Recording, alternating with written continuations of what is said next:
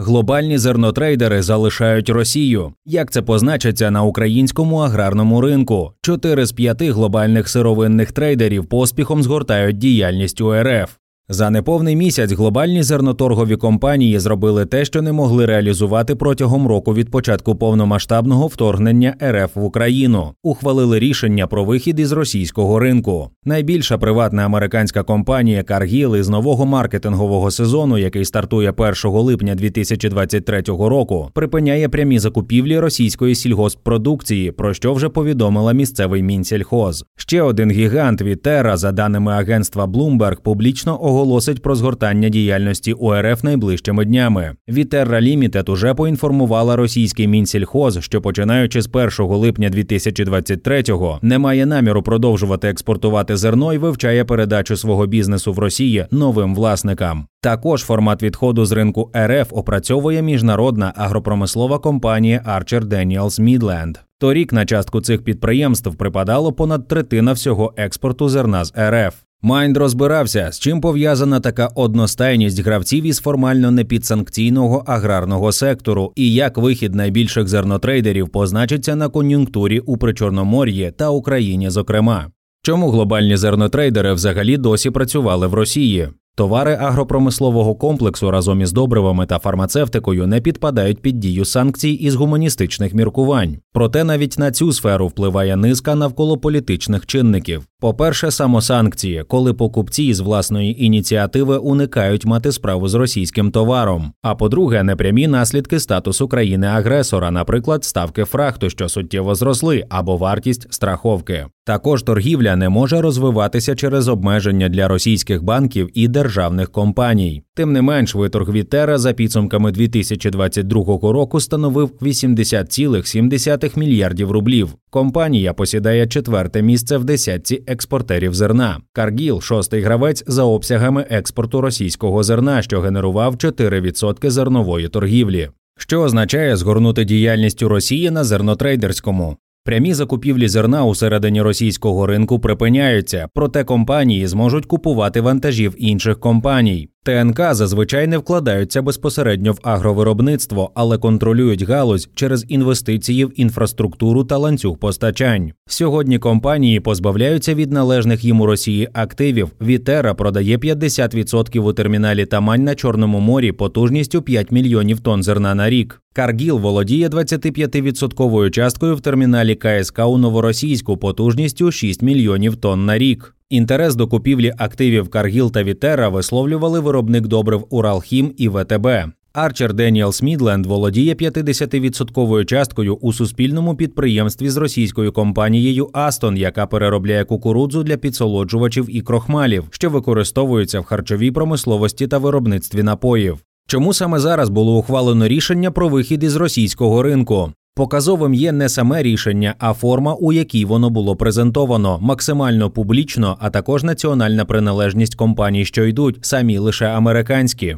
Безумовно, про раптово усвідомлені етичні міркування не йдеться. Рішення щодо виходу з РФ було вимушеним, спішним і безальтернативним. У своїй заяві Каргіл згадує ускладнення умов роботи на російському ринку, що можна трактувати як скарги на квотний принцип експорту, а також обмеження на фінансові операції з РФ. Однак реальність прозаїчніша та має дві взаємодоповнювальні складові.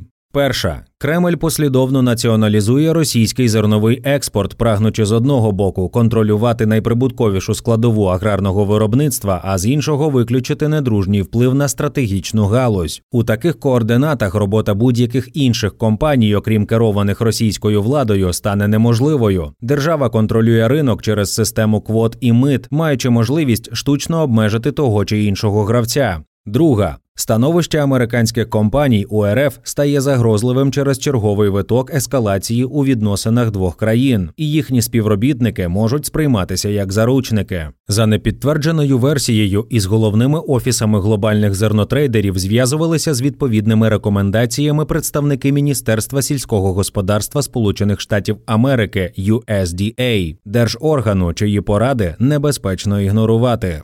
Якою була реакція влади РФ? Цілком очікуваною пішли нам же краще. Кількість написаних явно під одну копірку статей на передовицях російських змі з основною тезою Росія заробить на відході транснаціоналів найяскравіше демонструє гостру реакцію на залишення ринку глобальними зернотрейдерами. Усього глобальних трейдерів 5. Яка позиція тих, що залишилися? Корпорація Бунге закрила угоду з продажу російських активів на початку лютого, продавши потужності з переробки олійних культур Exoil Group. Компанія Louis Dreyfus, про яку на початку березня 2022 року повідомлялося, що вона зупинила свою роботу у РФ, проте залишається учасником місцевого зернового ринку. Бізнес належить уродженці Ленінграда, громадянці Швейцарії Маргаріті Луї Дрейфус, яка кілька років тому досягла угоди про продаж 45% компанії суверенному фонду ADQ Абу-Дабі.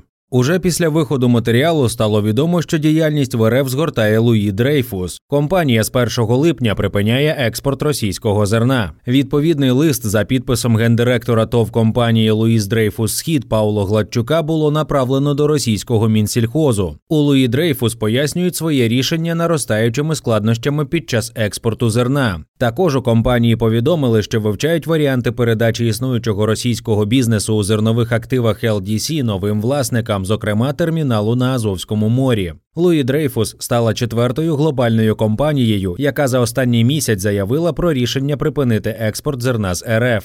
Що означає відхід світових гравців для російського зернового ринку? У короткостроковій перспективі нічого катастрофічного. РФ залишається найбільшим постачальником сільгоспродукції з Причорномор'я, і у світі достатньо країн, яким байдуже на походження зерна за умови його низької вартості. Щоби повністю стати автономними від світових гравців у сегменті зернового експорту, Росії не вистачає лише свого флоту, і зараз він активно будується. Тим не менш, у довгостроковій перспективі скріпний аграрний ринок неминуче ризикує деградувати, оскільки глобальні трейдери створювали конкурентне середовище, а отже, привносили додаткові гроші в галузь, на якій вона розвивалася. Також глобальні трейдери, які працювали у всьому світі, могли без проблем збувати російське зерно, тоді як робота з російською компанією це додатковий ризик для контрагентів. Вони намагатимуться уникати таких угод, що загрожує російському ринку затоваренням, падінням внутрішніх цін і в перспективі зниженням урожаїв.